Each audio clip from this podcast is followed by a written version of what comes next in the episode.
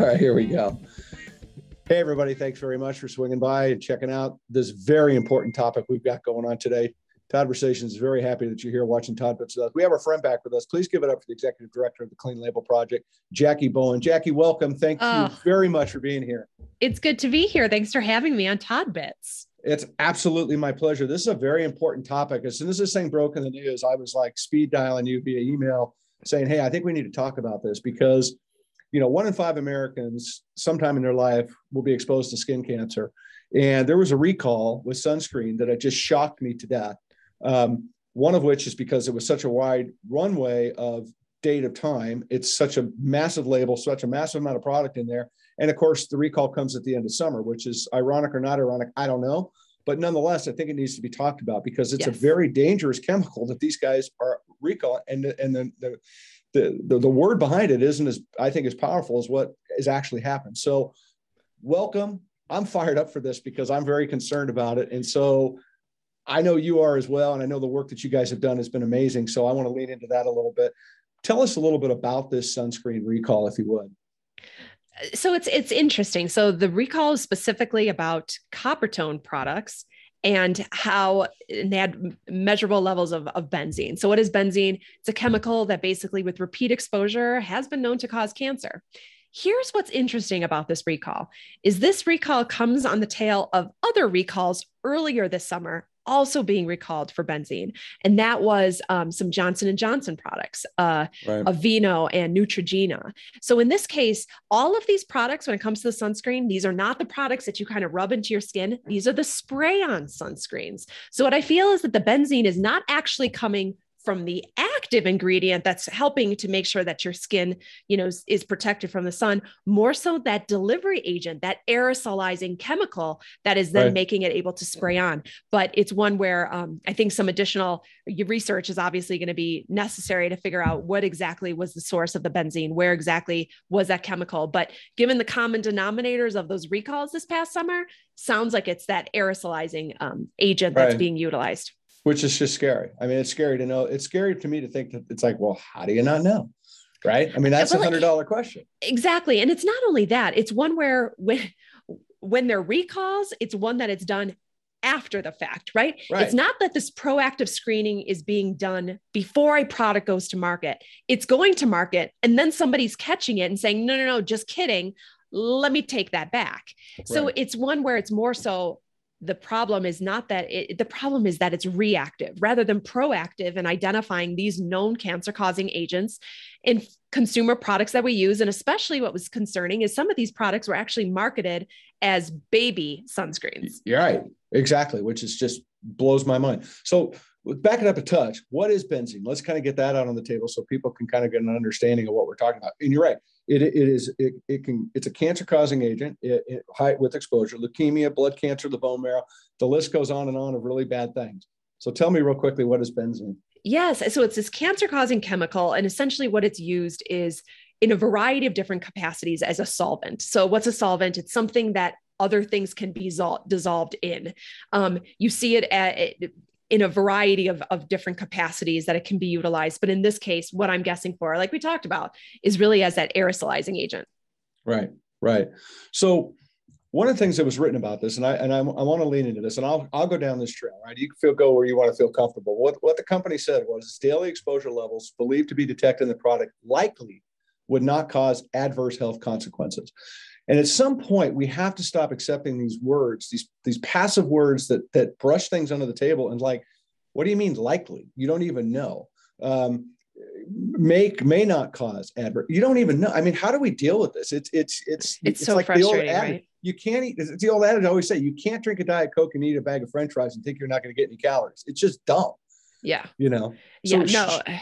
So tell me a little bit. You know. Um, in one of the areas I want to touch on too, and I want to get into real quick, is, is, what it's doing in the oceans because this stuff is just nasty, not only in our skin causing problems, but it's also affects the oceans, the rivers, the lakes, whatever you're in as well. Yeah. So I, I would say first in terms of like like you mentioned, those passive commitments of like no we pinky swear that this isn't going to cause any adverse action right. listen if the only thing that we had to worry about todd was a little bit of benzene showing up in our aerosolized sunscreen you know as we're about to get you know snow here in colorado it wouldn't be much to worry about. But the no. thing is we're not just getting exposed to a little bit of benzene in our sunscreen. We've got this whole chemical cocktail whether it's pesticides heavy metals residual solvents antibiotic residues um, you know name it and we're getting this low this low level exposure. It's something that's going on our skin. It, it's something that we're getting exposed to through our through our food. And especially in the case of this one it's especially concerning because we're talking about products that are being marketed towards being safe for children. For kids. There's a certain expectation that consumers have around certain words and marketing. In this case, obviously the brand falls short of that. So it's it's frustrating because there is marketing departments like we talk about marketing departments right. do a really effective job at selling comfort and security and in this case the response mm, is no different no i agree 100% i mean it, it's it's it's amazing to me when you think about these kind of chemicals in Hawaii are banned, right? They don't yes. even want they don't even they don't they don't even sell them in the state of Hawaii because of the damage right? causing the coral reef. Interesting. So if the state of Hawaii is saying, "Hey, we don't want it in our oceans," what is at some point when do we start to realize well, why do i want that on my skin yeah so so so let's talk about it so first yeah. there's there's two kinds of two kinds of sunscreens for the most part todd right. you've got mineral sunscreens and chemical sunscreens so your mineral sunscreens are the ones that sit on the surface of your skin okay mm-hmm. so think of that like kind of when you're watching cartoons and you see the proverb, you know, kind of the proverbial, you know, sunbather with the white mm, nose. Right. This is something where the chemicals sit on the surface of your skin. Think about zinc, titanium. It doesn't penetrate the skin, it just sits on the surface and serves to block the sun's rays. Right. The second type of sunscreen is something that's called chemical sunscreen. It's absorbed into your skin, and it then from there it, it kind of reflects the sun's rays. What you see is the active ingredients within chemical sunscreen being things like octinoxate, oxybenzone, things that have known links to endocrine disruption and therefore infertility. Here's the thing when it comes to those types of sunscreens, when think of all, especially and you think in Hawaii, you've got all these sunbathers going into the water. What happens is that it, when it washes off your skin and it goes into the water, then you almost have this slick on the surface of the water that is right. the sunscreen. What happens is that the coral underneath needs the sun to be able to grow. So in this case, it's one where because of the years of exposure, because right. of these these different types of, of chemical sunscreens, in this case, it's one where it's been known to cause some damage to the coral reefs. Hence, why you see these states adopting these new regulations, being like, you know what, certain chemicals not only are they not good for public health, they're also not good for the environment. So you're seeing a lot more commitment there, um, which is which is great to see. Uh, so yeah, that's that's basically what's happening in some of these sunshine states. Is just a really a much bigger commitment to how these chemicals are not only affecting uh, public health, but also affecting, you know, in some cases, also, you know, they've got they make monies through through tourism. So Absolutely. in this case, it's, it can affect both. Unbelievable. So, kind of a two part question I'm going to throw at you right now. What should, can, slash should, slash can we do to make better choices? And then also, I'd like for you to, you know, based on that question, dive into what you guys are doing as your project on sunscreen, because I think it's amazing work and it was certainly a deep dive and certainly re-energize re, re-energize my mind thinking about what I'm used, what I use when I'm out playing golf or working out in the yard. This and I was like, whoa, you know, I want to make sure that I'm doing the right thing. So I did a deeper dive to make sure I was still on the right track. So please share with us kind of that two-part question, if you wouldn't mind. Yes. So first, in terms of what you should do is, uh, you know, when it comes to sunscreens, making better choices. Todd, as you know, both you and I, we're we're not physicians, we're not dermatologists. No. So along those lines, there's you know, always make sure that if you have concerns about the sunscreen that you're using, speak with your family doctor, speak with your dermatologist. There's different types of best practice out there. Um, mm-hmm. You know, there's, as you mentioned at the top of the show, uh, you know, 20% of people are going to be faced with skin cancer over the course of their lifetime. And because of that, sunscreen plays such a critical role in your health. So using a sunscreen is important. Using at least an SPF 30 is important. Um, check right. out what the American Academy of Dermatology has to say about, about sunscreens, but making sure to reuse it as well as to reapply after you know certain period of time of exposure as well as going into the water is going to be key. But along those lines when you are choosing those sunscreens there are things that you can that you can do to make better choices. Clean label project did do an investigation into the true contents of america's best selling uh, sunscreens testing over 130 of them. And what we found, found was concerning. Um, Clean Label Project did see obviously the presence of the oxybenzone octinoxate showing up in those chemical sunscreens. Mm-hmm. And on the mineral sunscreen, though, too, we also found a few things that were concerning. Um, as we talked about, zinc, titanium are, are serve as those active in, active ingredients within the right. mineral sunscreen. But what we did see that in some of them, not all of them, is elevated levels of heavy metals. So you're going to think about your lead, your cadmium, your arsenic, because those metals like hanging out with other metals. What it looks like, and again, I'm not a sunscreen manufacturer or, or anything like that. What it looks like is that some sunscreen manufacturers are able to source um, zinc or titanium ingredients that have been um, almost like in a, in a way like cleaned or purified um, to remove these other types of metals. What we see in some other products are that that not only do they contain the zinc and titanium elevated levels of these heavy metals. Now is this going to matter? It, listen you know it's it's sitting on the surface of your skin. Does it really matter for me, where it matters when we're talking about kids, again, going back yeah. to the top of the show, you're talking about kids sitting at the beach, being at a picnic. Parents are being really diligent, making sure to reapply.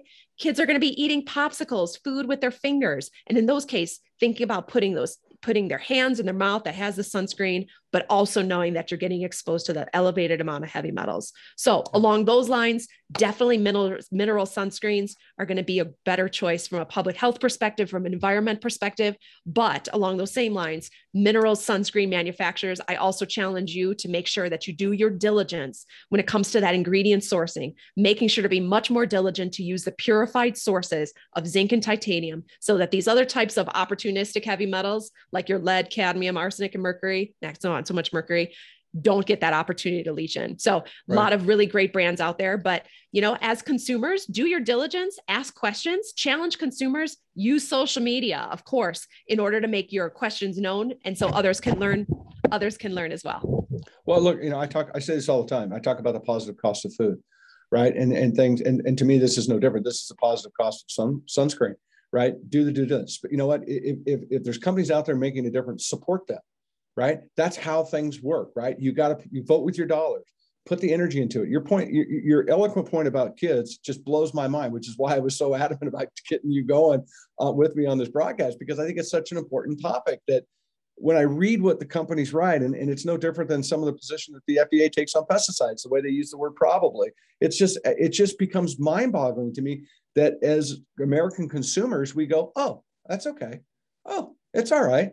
It's, you know, it's likely not going to happen. It's like we can't accept those words any longer because it's not, it's, it, it's at our, it's at our detriment of our health and to our planet. Yes, so absolutely. And consumers are just, inc- eh, consumers are becoming increasingly, um, kind of diligent as well as increasingly cynical at least i know right. i am in terms of trust and yeah. it's one where you what you see is this loss in consumer trust of the government and different federal standards and what you see is consumers really just like just like me gravitating toward those brands that are voluntarily choosing to give a damn. Not because the federal government requires them to but because they see that it's like no these types of things have an immediate threat to public health as well as the environment. And it doesn't matter that the government's not going to make us do it in, in terms of regulations but we see that the tides are turning and we be, we want to be part of that change. So make sure to support those brands that are doing that. Absolutely. So anything else anything else on your on your mind anything else on your heart on this subject we want to cover no i, I don't think we, so i think we covered hard. it yeah i go, like it go to clean label project check out the report see what they're talking about um, vote with your dollars pay more attention stop letting people use words like likely when it comes to your health because i think that's a bad mistake start demanding more and vote with your dollars. That's my takeaway. I like it. Sounds great. I love it. So listen, I I, I thank you um, a, ton for coming on and hanging with me and uh, sharing with us. This is a very important subject. Uh, you know, you have an open invitation to come back here on all these issues. So I want to keep talking about them because we have to. We yep. have to keep elevating this conversation, you know, for our kids, for our next generations, for the next generation, for the planet, for the coral, for the birds, for you name it it's all a part of that subject matter. So I do always appreciate you, and I love having you as my friend. And uh, thank you. Come back, hang with me. You know, you're always welcome. Appreciate it. Thanks, guys. No problem. Thanks everybody for watching Todd Bits. Check it out. Clean Label Project. Check them out. Let's go. Let's make a difference in this world. Thanks everybody for watching. Take care. Chat soon. See ya.